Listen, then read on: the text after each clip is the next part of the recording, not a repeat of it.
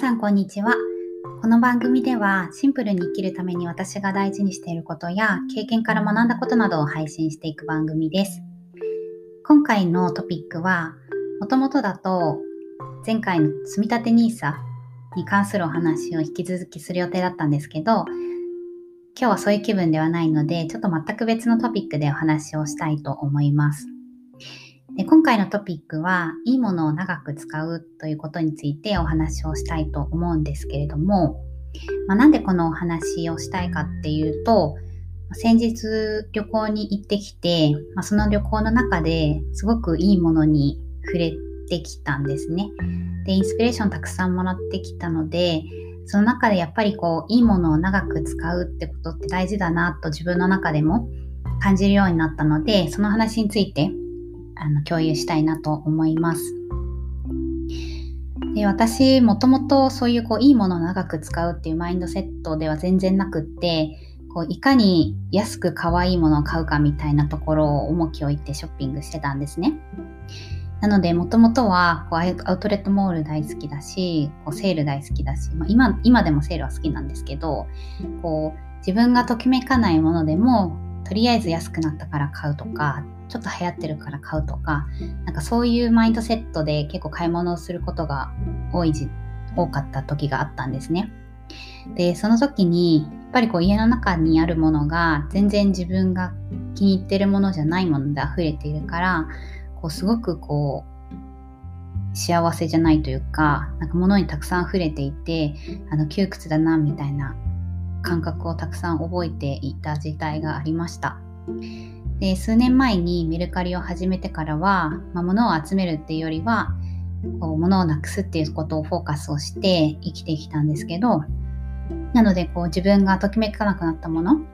そうやってこうセールだからって買ってきたものをどんどん手放していくうちにあの本当に自分の中であのいいものだけに囲まれる幸せを感じるようになってきました。でもちろんこう不要なものをなくすっていうのはすごく大事だと思うんだけどそれだけではなくってそのなくなったスペースにこう本当に今度は自分の中でときめいたものを集めていこうっていうようなマインドセットに変わってきました。でその中で私食器もともと結構大量生産されているようなあの家具屋さんとかであの買ってた食器とかもたくさんあったんですけどもうそういうものは全部手放してこう一つ一つこう作家さんとかが作ったものでこう自分がときめいたものを少しずつ集めるようにしてます。で今回旅行に行った中で、まギャラリーに行ったんですけどそこですごく素敵なマグカップに出会ったのでそこでも購入しました。でまず、まあ、その旅行で行ったあのギャラリーのスペースもすごく素敵だったんですけどそこはあの茅ヶ崎にある、えっ、ー、と置き場っていう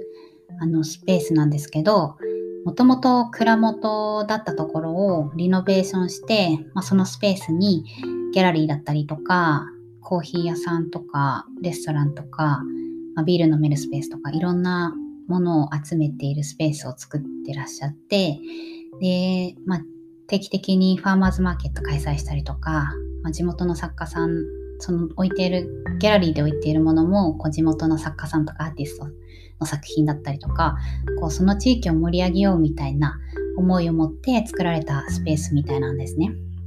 でまずそこのコンセプトもすごく素晴らしいなと思ってて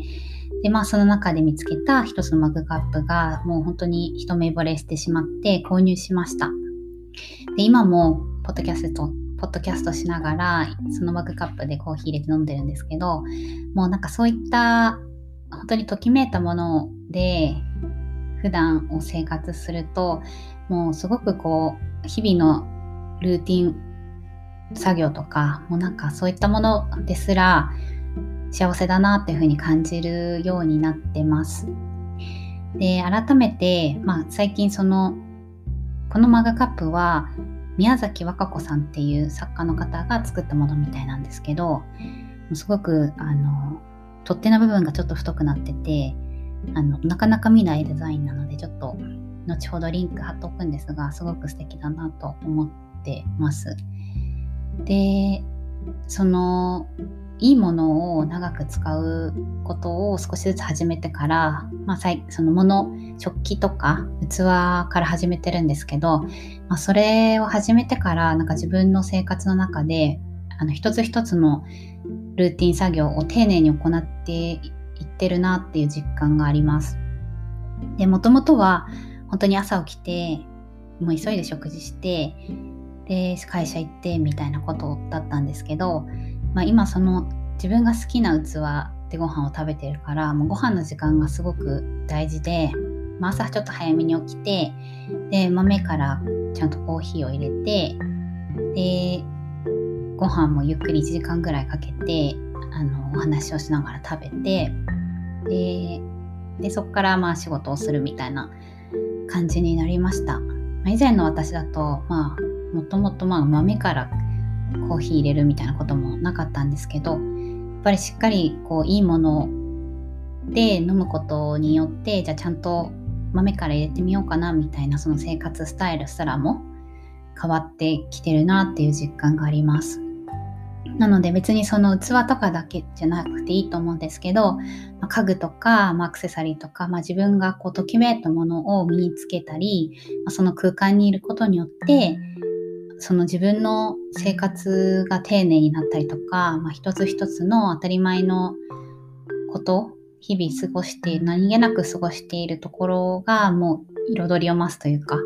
豊かになるなってすごく感じるので是非皆さんもやってみてください。はい。で、まあちょっと参考までに最近自分が流行ってハマっている作家さん紹介をすると、最近あの、代々木上原かな？にあるアイルっていうレストランがあるんですけど、前そこで食事をした時に、そこで使われている食器が全部それぞれ違う作家さんのあのプレートとか、あのマグカップとかでもう一つ一つすごく素敵だったんですね。で、そこに併設されているギャラリーであの売ってるよっていうことで早速買ったんですけど、あの、すごく自分が気に入っているものは、大森健二さんっていう作家さんのマグカップをまず買いました。で、アイルで食べた時の最後のコーヒーをそのマグカップで入れてきてくれたんですけど、あの、中がこう、金色みたいな、ちょっとで塗ってあって、で、少しちょっと薄めのマグ薄い分厚くないこう薄めのマグカップで本当に繊細なマグカップになってます。でそれを買ってすごく毎日あのいいコーヒーを飲んでいるんですけれどもあとは熊淵美沙さんっていう虫眼鏡ボックスっていうブランドをやられている作家さんなんですけどその方のプレートもうその時食べた時のメインディッシュで使われてたお皿でもうすごくあのお肉とか乗せるこう平べったいプレートなんですけどそれもすごくシンプルでこうまるっとしてて可愛いので買いました。でそうですね。今回もまた全くその普段私別に作家さんで選んでるわけではなくて、まあ、その作品を見てこうときめいたものを買ってあその作品の作家さんはこの人なんだっていう感じで覚えてるんですけどなので全員自分が持っている食器は全くバラバラの作家さんなんですがそうやってこう少しずつ集めていってます。もしよかったらちょっと参考にしてみてください。はいちょっと今回長くなってしまったんですけどちょっと旅行から帰ってきて、まあ、この気持ちは大事にしたいなっていう思いがあったのでちょっとここで残させていただきました。はいそれでは次回もえー、と何か役に立つお話ができたらなと思うので引き続き見ていってください。バイバーイ。